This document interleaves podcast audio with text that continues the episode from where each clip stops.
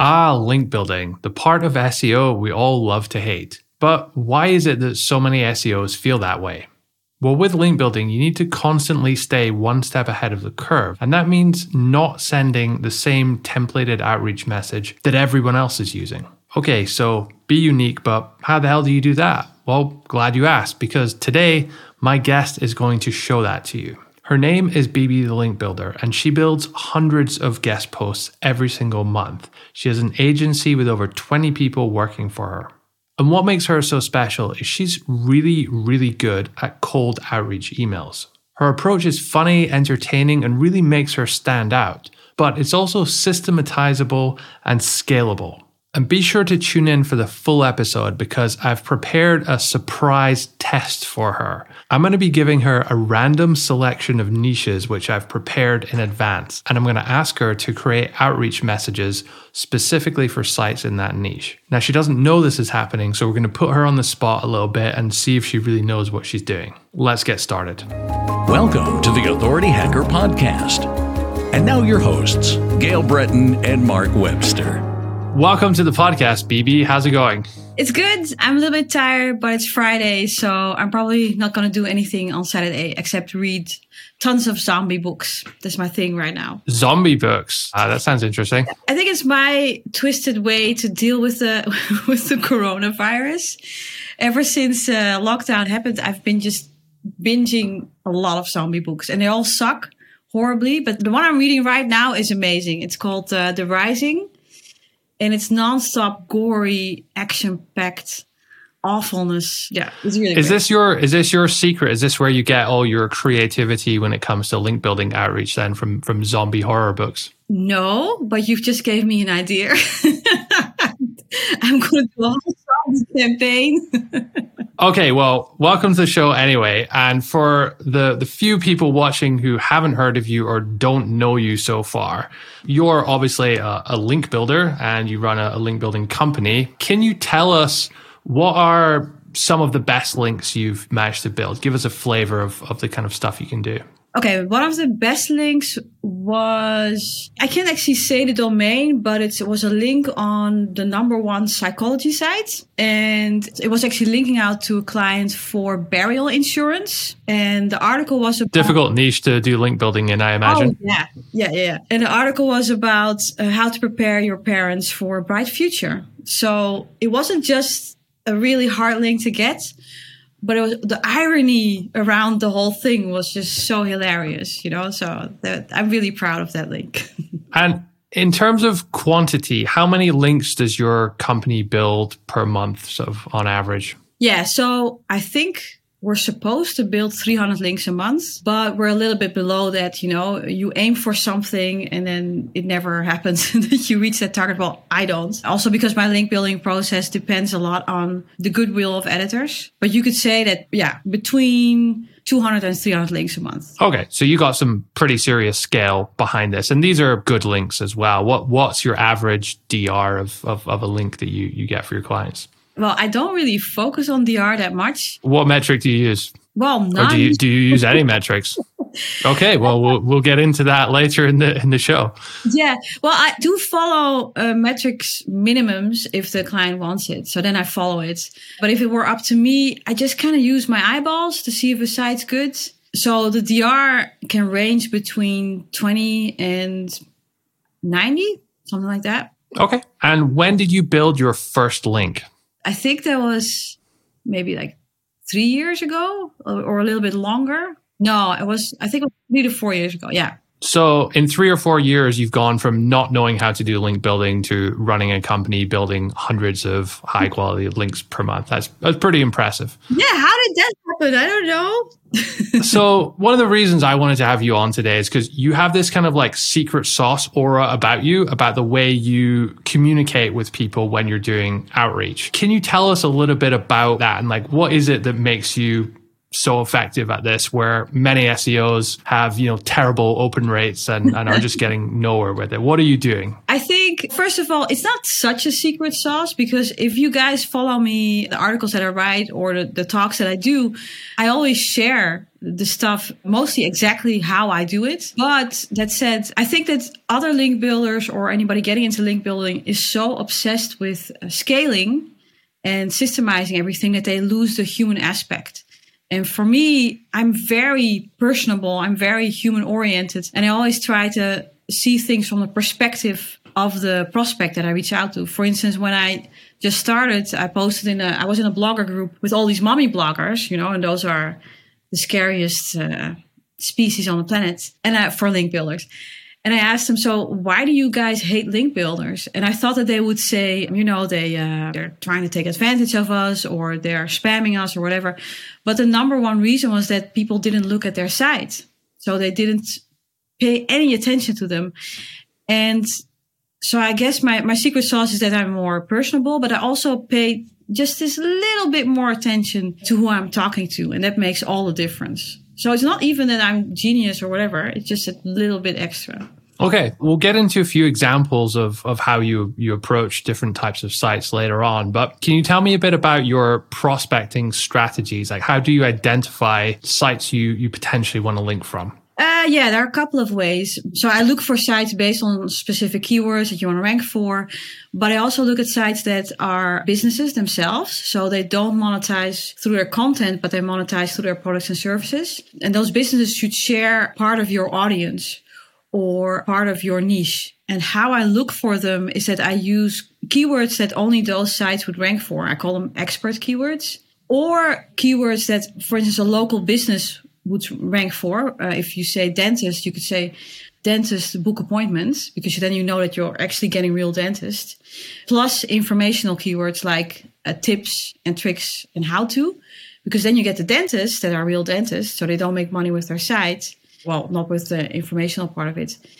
And they have a blog. So that's how I find prospects. So you're specifically looking for sites that don't monetize their information, that have a, a real product or service behind yeah. that. Is that because it's easier to get a link or cheaper to get a link, or what's the thinking there?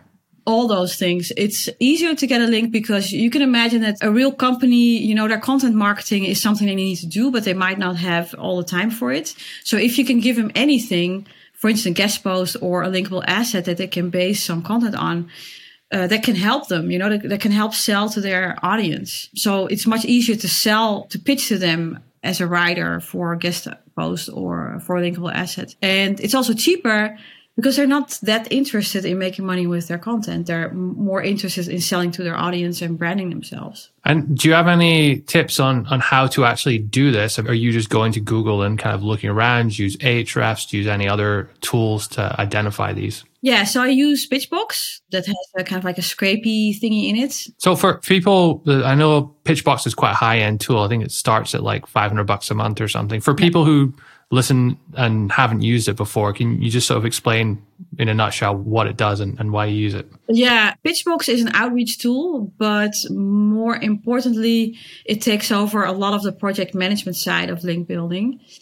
And you use it to build campaigns, and then you email people from Pitchbox, and you receive replies back in your inbox, and that's how you, uh, yeah, manage your your link outreach. How do you use it specifically for the the tactic you mentioned before? Yeah, so you have uh, all these different sets of campaign types that you can use. You can decide that you want to do a resource link campaign or a roundup campaign, and then there are preset features that you can run with specific keywords, and then you can fi- then you get a prospect list that you have to you know little, clean up a little bit, and then you can do your outreach. But what I like to do is the Google Search Operator campaigns. They're also in uh, Pitchbox, and there I just uh, put in um, yeah about 15 keywords and then they start finding the sites in a list and then have my guys um, inspect and personalize. So, so they check each site if it's a good site and they personalize it. They check the data, you know, the contact information. Then someone creates a template and the outreach starts. That's how we do it.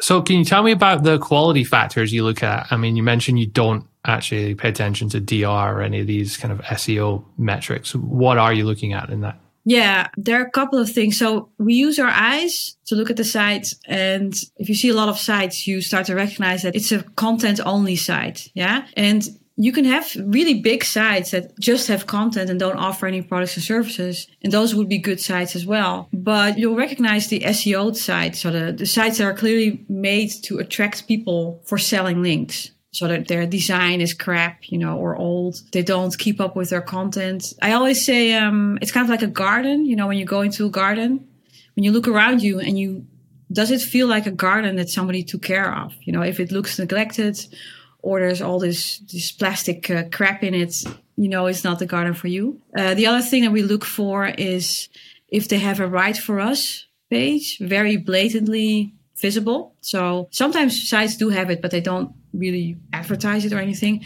But other sites they have it, you know, really big in their in their navigation, and then you know that they get outreached by thousands of link builders, and they're so used to, you know, getting paid for links or having anybody post on their site. That's that's not a good thing. And I also check if there are real people behind it, but that's that's not always a rule. But if there's a, a page that has a team, you know, and there are people working in a company, there's a marketing manager, an editor, and there's a CEO and all that stuff, then it's usually a good site for me. So basically, you're looking for a real site that's a, a real business and not yeah. just a, a, content content farm or a guest post farm. Basically, yeah. I think uh, it doesn't mean that that a content only site can't be good. You know, they they can be great. I mean, look at Livestrong or something like that. Although they have they have some products as well. But I just tell people if if you doubt longer than five minutes or three minutes about a site and just delete it. Because if the site makes you doubt and makes you start looking into all these metrics and then you do see some weird dips in the traffic or whatever, it's just a total waste of your time because in that same time you can find five sites where you don't have to doubt for a second. So do you look at how much traffic the site gets according to, you know, Ahrefs or, or any of these things um, as a factor in your decision? A little bit, you know, because sometimes clients do want a minimum of traffic. The problem with Ahrefs traffic is that it's highly unreliable. So it's more it's more like a accumulation of red flags. You know, if a site is great, but there's a dip in traffic or something, it's not a big deal.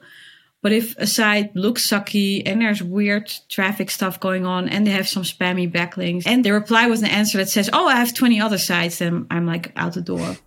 But I tell people if, if a site really feels good and there's one little bad thingy about it, that's totally fine. Do you look at the other sites they link out to as well? Like if they have a lot of casino or CBD links, is, yeah. is that a red flag for you? Yeah, so I don't check it standard, but if a site gives me some doubt or if I have a suspicion, I, I start checking their outgoing links. Okay. And how do you go about finding the contact info? I, I know Pitchbox has some technology built in. Do you use that? Do you use Hunter? Do you, do you have any manual processes? No, I use Pitchbox and it usually comes up with like 20 emails, but I have everyone uh, check each site manually. So they have to, they have to use, they have to kind of guess what the right emails are, but they always have to look at the contact and about page because there might be a really good contact email address on there, or people might say we don't want you to reach out for us uh, to us for guest posts or links. That I respect that. I don't want to reach out to those uh, sites. And do you pay attention to whether they've done guest posts in the past, or they've uh, any other people have guest posted on the site rather? Uh, no, maybe I should, but we don't. What we do do is that when you look at the blog post and it looks like every other post is a guest post linking out to a company, then that's a little bit of a red flag of a link seller. If it's a really good site, we do reach out anyway, but it, it's one of those things that could indicate um, it's just a link farm. The other thing that you know, you can you can always think that the site is really great, and then when you reach out to them and they reply in your inbox, the tone by which they reply and the way they reply can make you disqualify a site. So, what would be a case where you disqualify someone based on the reply? What kind of things would they say? Yeah, if they say stuff like, oh, it's um, immediately like, oh, it's $20 and we have 20 other sites and links to gambling is $100. And I'm like, bye, Felicia. and I blacklist them right away. So that would be a reply that I wouldn't like. Why specifically is that? So, I mean, obviously, if they have a, a network of sites that indicates they're maybe a, a, guest post farm, if they have different pricing for casino or CBD than than the rest, what's that telling you about them, and why is that a factor for you for your decision? it shows that anybody can can place a link on their site if they have the money and that I don't know if uh, what other link builders are going to do with that site. Maybe they're going to blast it with some spam tier two or three or whatever you, what you want to call it links. And also the other thing is that the person that runs the site, they might have some criteria for posting on the site now, but in the end they get broke or something, or they want fast money and they drop their criteria more and more. It just becomes a really crappy site. So I don't want to take that risk. I rather want somebody that cares about their site and cares about who they let in. I like it when somebody replies not so enthusiastic and they really want to have they have some more questions about it or they have a long list of criteria and you have to go through this whole editorial process because those people really care about their sites and they won't let anybody uh, on there.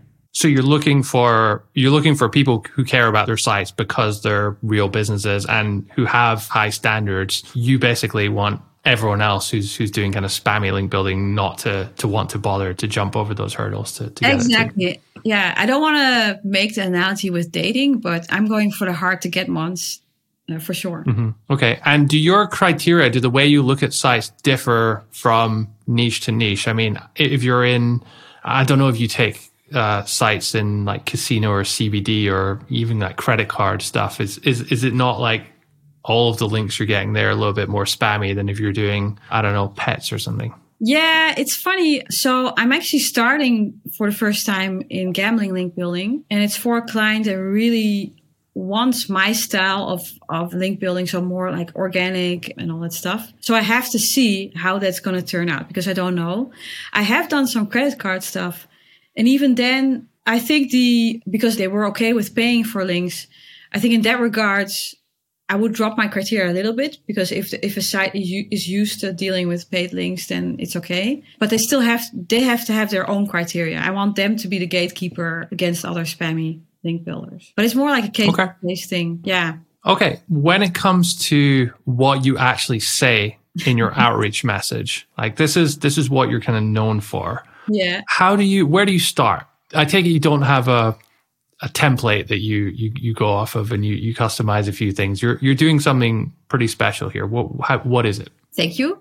Well, it is funny though because I used to do bespoke outreach. Like for every site, it would be completely unique for that site. I would look at their site and see something that jumped out to me, and then create an angle for that in the email. For instance, uh, there was a site, pretty big site, and they, but I found out that they were Hungarian people, so I made my email a little bit Hungarian and I looked at their about page and I take took things of the about page and incorporated those in my email. That was bespoke outreach. So that worked really, really well. But because I got more customers and a bigger team, so now I have like 23 people, that's hard, you know, you don't have the the time or brain power to do these bespoke uh, emails. So now we actually do work from templates, but we customize them for each niche. So, well, for each client, basically. So what we do is that you look at the prospect list and you look at what kind of similarities they have in their content and how they talk and what their interests are. And then you theme your template that way. So for instance, for cybersecurity, we did uh, Star Wars themed templates with a lot of jokes and Baby Yoda memes and uh, that kind of stuff. So yeah, that's that's what we do, and we use a lot of humor and puns in the emails. Okay, so I'm glad you said that because um, I prepared a little game for you, and I'm sorry to kind of put you on the spot a little bit here, but I've put some serious production work into this. It's it's called the Game of Niches. Oh, so no. we have behind this game board we have eight mystery niches. So I'm going to ask you to pick three numbers from here.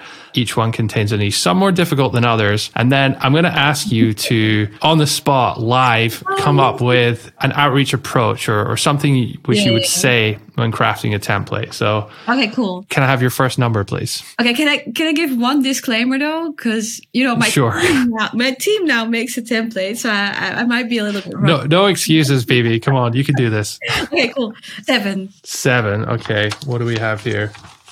So we've got wedding speeches. Oh, I did that. I did a campaign for that. Okay.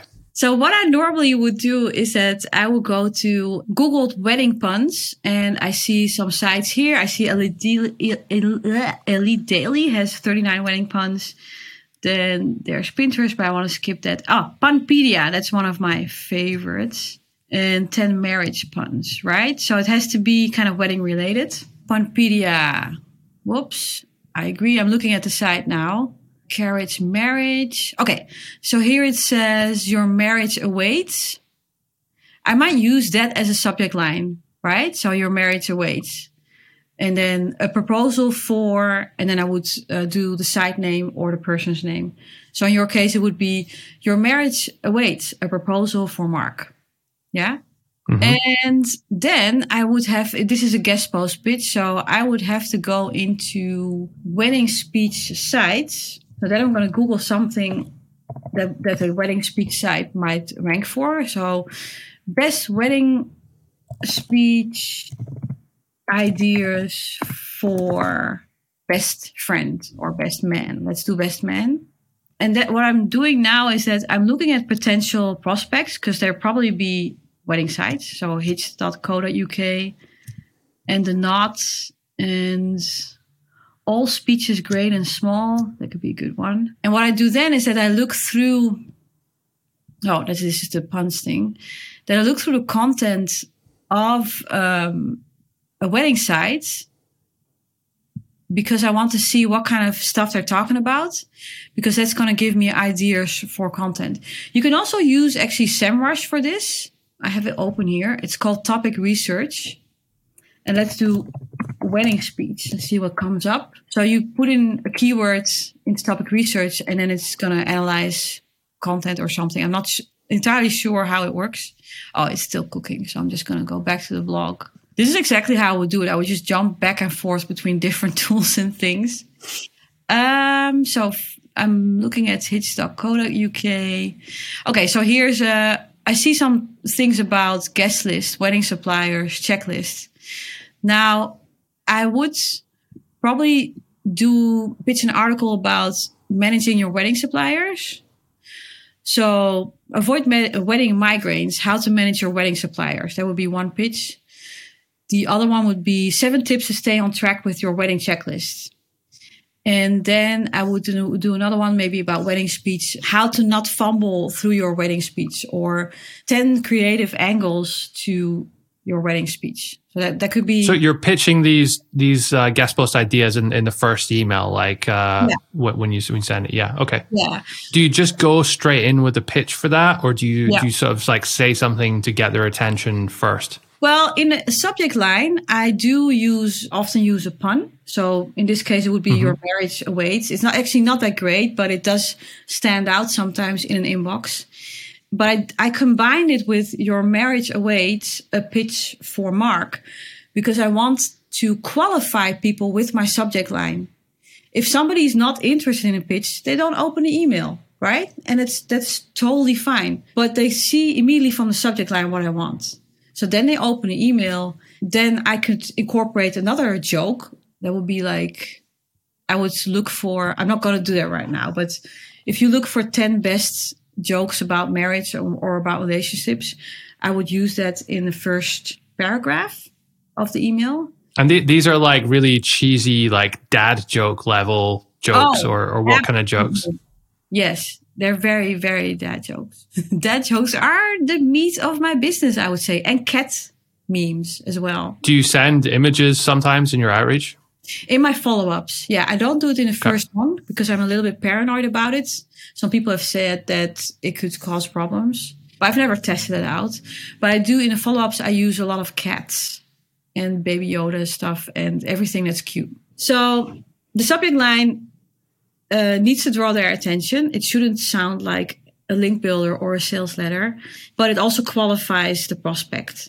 Yeah. So when they open, they know, they kind of know it's going to be a pitch. So then they open, I do another little joke. Or sometimes I also did, you know, during the lockdown, I did a heartfelt thing about the lockdown, but in a, not in a fake way. It was just like, you know, life sucks. Something like that. And then I say, hey, you know, to help uh, couples uh, get through marriage season, while being stuck at home, I thought of the following topics for your site. And then I just pitched uh, the three headlines.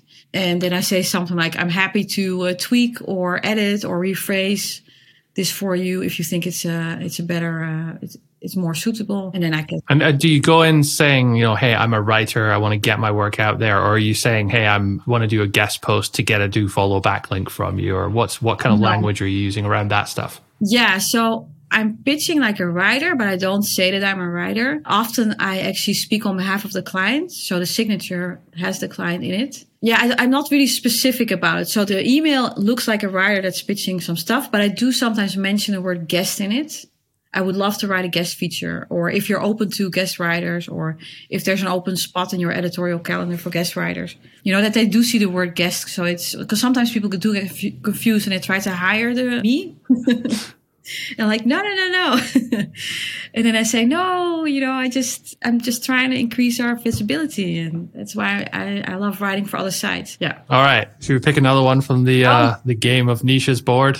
Uh, okay. What number do you want next? Basically the same process. Let's do number one. Number one. Ah, we got my favorite. It's the paintball niche. You already did something in your podcast about that. Whenever we can't think of an example of a niche, we just default to paintball and it's kind of become a thing on the podcast. So okay. it makes sense that it was included here.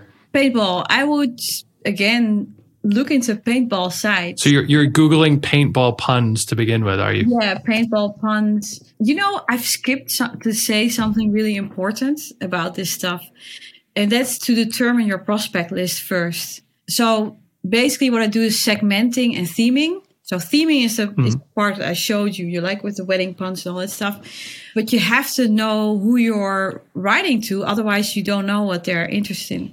So for the paintball sites, it would be most obvious to reach out to other paintball sites, for instance. But I could also think about other types of prospects. So then it would maybe be parents, parenting blogs. And in that case, I wouldn't do paintball puns. I would do parenting puns. Ah, okay. Yeah, because it ha- it has to be themed to the prospect, not necessarily to me. So, for instance, for let's say parents, then I would do I would look for parenting funds, but maybe especially with the lockdown, because I'm a parent myself, I can also think about it. But I'm just going to try to do this as if I was a new link builder and I didn't know anything, right? So I'm looking at an article at today.com and it's about the funniest post about homeschooling and it's stuff on Twitter let me see. So here I see a. Uh, I wasn't sharing my screen, but I see a tweet from from a mom, and she says, uh, "Boss on phone, how are things going? Me gazing out the window at my kids strangling each other whilst jumping barefoot in a trampoline. Great. So what this says to me is that kids are fighting at home, of course, you know, because parents are getting super stressed out. So why don't I write in the subject line how to make the most of your kids fighting? You know, because parents would be like, "What? What are you talking about? Why would I, you know, make the most of it?" And then I would, of course, I would qualify it with a pitch for or contributing to, and then a site name or a person. And then going in the email, I would probably make another joke about fighting kids, or I would say, just give him a gun, or no, no, no, that, that would be too far. It wouldn't be doing it. Just give him a paintball gun, or I don't know, something, you know, that, that would relate it to paintball because when your kids fight, why not take all that aggression out with uh, paintball gun? That's really good, actually. I think that would work work very well. Uh, something I noticed that all these approaches seem to do is it's very much like triggering emotions of people. Like when you mentioned the, the lockdown thing, it's kind of like negative or sad emotion, but the, the humor is obviously the the funny emotion. But that seems to be what evokes a response the most would you say? Yeah that, that's so well observed. I've never thought about that but that's i think that's all i do. I just poke at people a little bit. I even do it in a negative way sometimes. Like for instance i was reaching out to health food bloggers right? I think i told this before some somewhere else. And instead of doing something positive i said in the i think i said it in the subject line like your smoothie sucks. Because they all have smoothie recipes right and then I talked about how I tried out their smoothie recipe, but it's just extremely disgusting. And it, I clearly must be doing something wrong, you know? And then again, it, you have to find the right tone. It can be kind of tricky, but it's sort of a compliment, but it's also a trigger. in a negative way. Have you ever kind of gotten the wrong response when trying something like that? Yes. I just did a uh, thing to IT professionals and it was completely Harry Potter themed. We got a lot of good responses back and won a lot of links, but one guy was like, This is the worst unprofessional email I've ever gotten in my life. he just spent like thousand words on how horrible I was. But sometimes it can also surprise you because we also did a campaign and I can't really go into the details, but the subject line was a little bit flirty and mm-hmm. it was it was punny. It was a little bit flirty, but it had to do with fonts, you know, letter fonts, types of letters. And I thought it was risky, but then it worked so well. It was just the conversion rate was so high on that. So you have to just try stuff out. But I do tell people, you know, no sexist stuff, no racist stuff. Try no controversial stuff. Don't be yeah. a creep. Politics and religion and maybe uh, sidestep that one as well. Yeah. But getting negative responses, it's okay. It's just part of the thing. I think people, I think yeah, I don't know. I think you bother people more with a very generic, fake flattery email than with something that makes them go like, "Huh? What the? You know, what is this now?" Have you ever turned a negative response into a link? I don't think so, actually. I've had some keyboard warriors that were just like getting into it and then I would talk back to them, but it would, it would only egg them on, you know, it would only get worse. Yeah. I, was nice to them, but they were just in this little tunnel thing. So really negative responses, no. I do have people that can sometimes be critical and stuff. And I think it's important that you always have to leave your ego at the door. You know, you don't need to be doormat, but don't get caught up in the emotion because it's not a rejection of you. You know, it's just, it's just, a re- you don't know sometimes you just catch people and they're having a bad day, something exactly. else affect them. They wouldn't normally react like that. And you're just happen to be there to bear the brunt of whatever chips on their on their shoulder at that point in time. And I reach to enough people, you talk to enough people, and this is gonna happen to you. So you just have to leave your ego at the door as you, said and kind of move on. Yeah, and that's that's what I noticed because I, you you know by now I've trained a lot of people, and they all have to go over that hurdle of rejection. And I, I, tell them it's not a life or death situation. If somebody's being a dick or whatever, you're not going to die. It's just an email that you delete, you know, you're done. But you get so much, the way we do outreach, you get so many positive replies back all day long. So that, that really makes it worth. Do you get a lot of people saying, a lot of people outreach to me about this is the first one I've answered. I don't know how to respond to this thing. Yeah, yeah, nonstop, and and people thanking you for emailing them. I mean, how you know you're, you're cold emailing people that never heard of you, and they actually say thank you. You made my day. You know, you made me smile or whatever. So, yeah, that's really nice. Do you often have to like negotiate with people or like explain? I'm not necessarily just talking about like paying them or, or price, mm-hmm. although we can get into that, but um, do you often have to like explain further what you want and like convince them why it's a good idea for you to do it? Do you, do you end up getting into some of those discussions? Yeah. So that's another thing that I always tell to my guys, and I have to remind myself as well just be laid back. Don't push, don't beg, don't demand anything because this is cold outreach. You initiated this you know you're not they're not obliged to anything to you. So if somebody says you know i'm not interested or whatever then i always tell people you have to reply because it's it's polite. Just say you know that's all good. Have a great day you know? And sometimes a month later they, they come back to you. But that shouldn't even be in your brain. It also takes the stress out of it because i always tell them don't don't try to get the link you know just have a nice conversation explain what you're doing if they want it, good. If they don't want it, then it's fine. Because I don't want people to feel like they have to win the the link. It's really it's a bit counterintuitive, but I think somebody at the other end of the email they can sense when you're desperate, mm-hmm. and that doesn't work. Not for us. I think if you be too pushy as well, especially yeah. over over email, if you try and do kind of like salesman techniques that that may work you know, in a high pressure in person sales tech situation, because people just have time to think about it and stop and ref- reflect, it, it can really like turn people off quite quickly as well. Yeah, I think I think so. And the risk of it as well is that they can flag you as spam.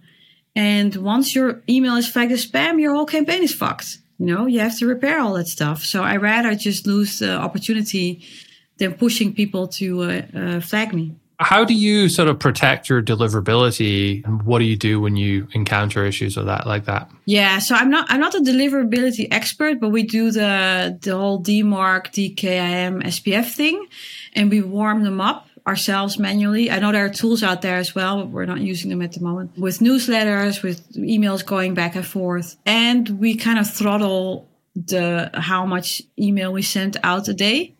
So it's between, for each client, it's between 20 and, and 40. And I think Pitchbox also has a whole system behind their their outreach tool that uses mail servers that protect uh, email deliverability. But I'm not so technical with that stuff, so I don't know. Okay. And when it comes to actually writing the guest post content, do you have any kind of processes? Do you have in-house team that does that? Do you outsource it? How do you, how do you handle it? Yeah, I have a so a really good friend recommended this South African service to me. And we've been working with them now for over a year or something. And they just keep hiring more writers. Yeah, we just order through them. We have a, we just switched to ClickUp. It's a project management tool. And in the ClickUp uh, tool, we have a space, a content tracker, and we order the articles through that. We just, uh, and then the woman who manages the service, she's in our ClickUp as well and in our Slack and that's how we order things. And how much direction do you give to them? Or do you just sort of give them the, the title and ask them to, to write it, or, or are you getting kind of more into it than that? Uh, no, it's basically the headline. And then there are some things that are always standard. So it's like thousand words or whatever. But for some prospects, they want more words or less words, so we, we put that in. But otherwise than that, it's uh, it's uh, all up to them how they do it. And how many people do you have working for you now? I think 23 or 25. I don't know. It's a pretty big size for a link building team. How do you split up the work? Do you have different people doing prospecting and outreach, or how do you divide the roles?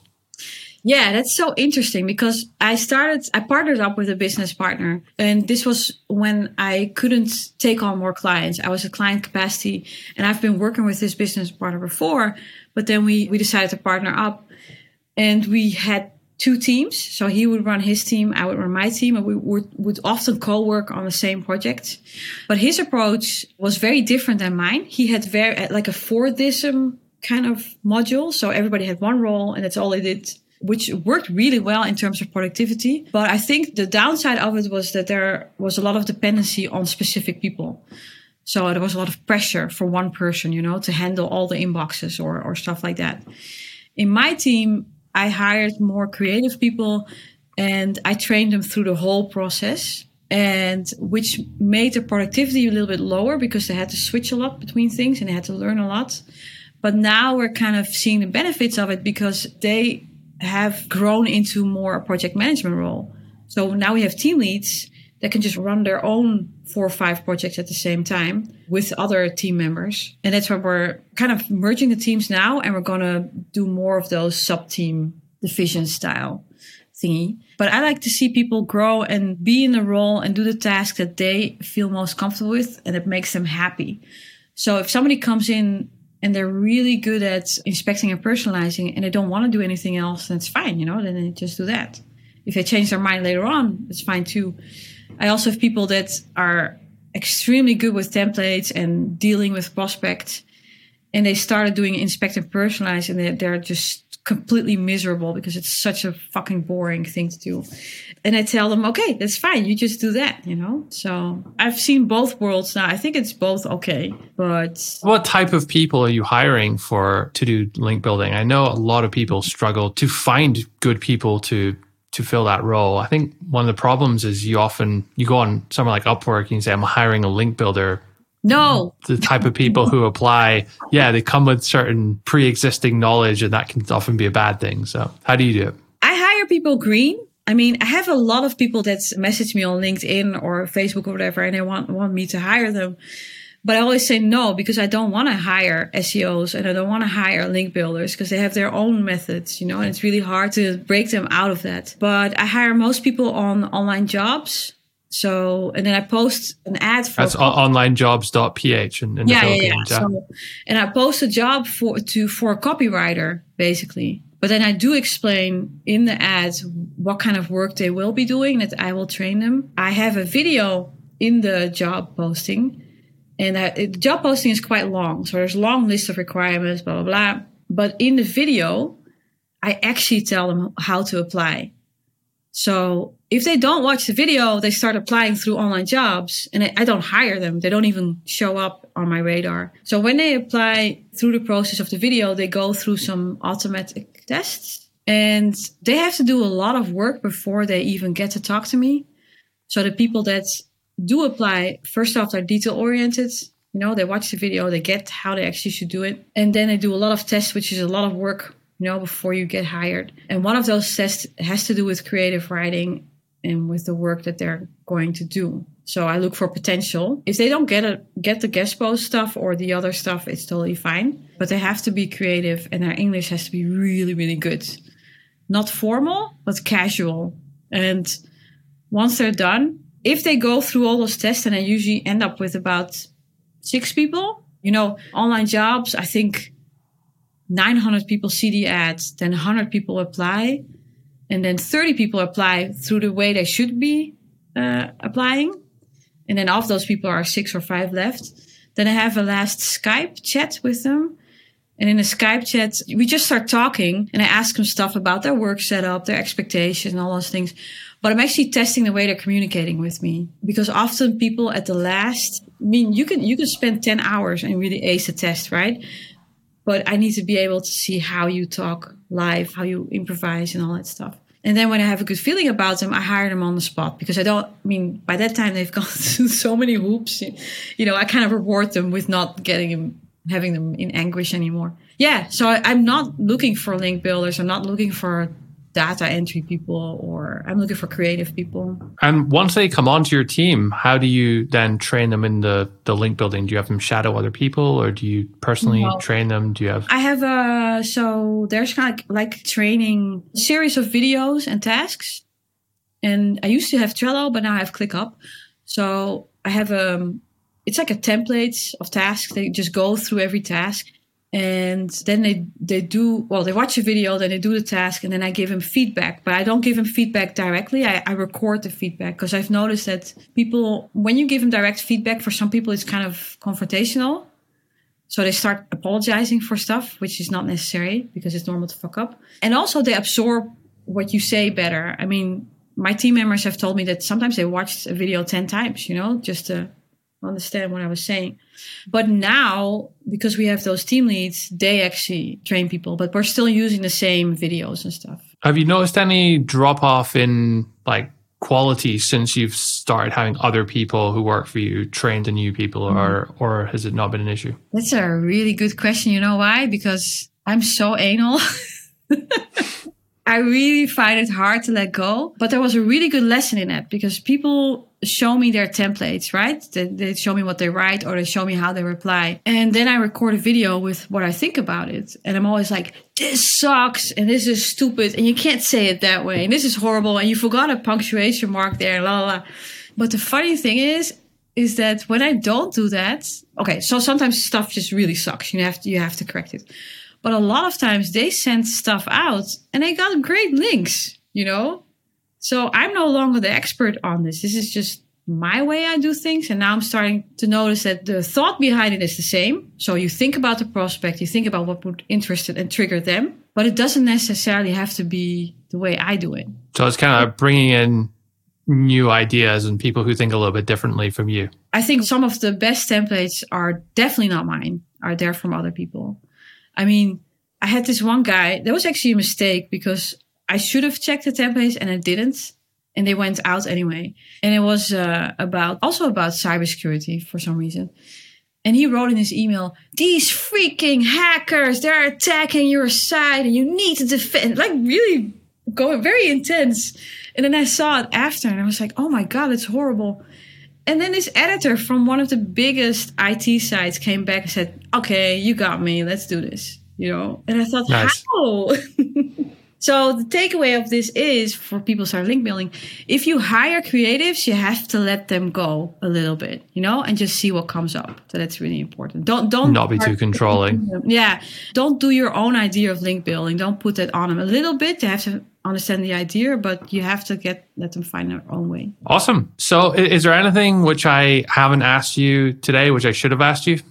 Oh, oh yes. Who should be your next guest on the podcast? My on my pod on our podcast. Yeah, I think that's a cool question, though. So I should ask you who who the next guest on our podcast should be. Yeah, but I haven't thought about it myself. I realize that now. So, no, I don't know. All right, who Bibi? Who should the next guest on our podcast be? I really okay. So there's I'm fangirling over this woman, Carrie Rose. Do you know her? Okay, I don't know. She does PR link building. Not sure if that's something your audience is interested in, but I really, I really like. Definitely. Yeah. Oh, cool. You should invite her. All right, I'll I'll reach out to her and see if she wants to come on. Yes, that would be cool. Awesome. Okay, so where can people go to find you? What's your website? What's your socials? All that good stuff. I'm bibibuzz.com. That's my website. bibibuzz. Oh, two Z's. And on Twitter, I'm also bibibuzz.com. On Facebook, I'm just me, Bibi Raven. All right. Well, we will put those links below. And you do client work for what what type of companies you typically work for? All niches, basically. And it's usually mid-sized to enterprise. Yeah, but it's it's anything. I've done so many different niches now, from lawyers to chickens. All right. Well, if there are any uh, chicken owners in the audience listening, you know where to go for link building now. B- bibibuzz.com. Okay, cool. Bibi, thanks for coming on today. Really appreciate it. Thanks for your, your time and thanks for playing the game of niches as well. It was fun. Yeah, you had me sweating. Sorry. The uh, the production value of our, our podcast has, has definitely gone up since we've we've gone into video. I, I, I had to go out and find different color post it notes for for this one. So yeah, it's been a busy day. You should get those buzzers. That would be cool. Like so. "Eh." That is a fantastic idea. All right, now I know what I'm doing tonight. Thank you so much. This is awesome. I hope it helps people. I'm sure it will. I'm sure it will. Thanks for your insights. And thank you for watching or listening wherever you're sort of tuning in from. If you like this show, if you like this episode, leave us a comment, a rating, a like, a thumbs up, whatever you do on your social media or your podcast player or your YouTube player to let us know, let the world know, let the algorithms know that you enjoyed this episode. So get on, do that stuff, and uh, we'll see you next Monday for another episode. Bye. Thank you. Bye.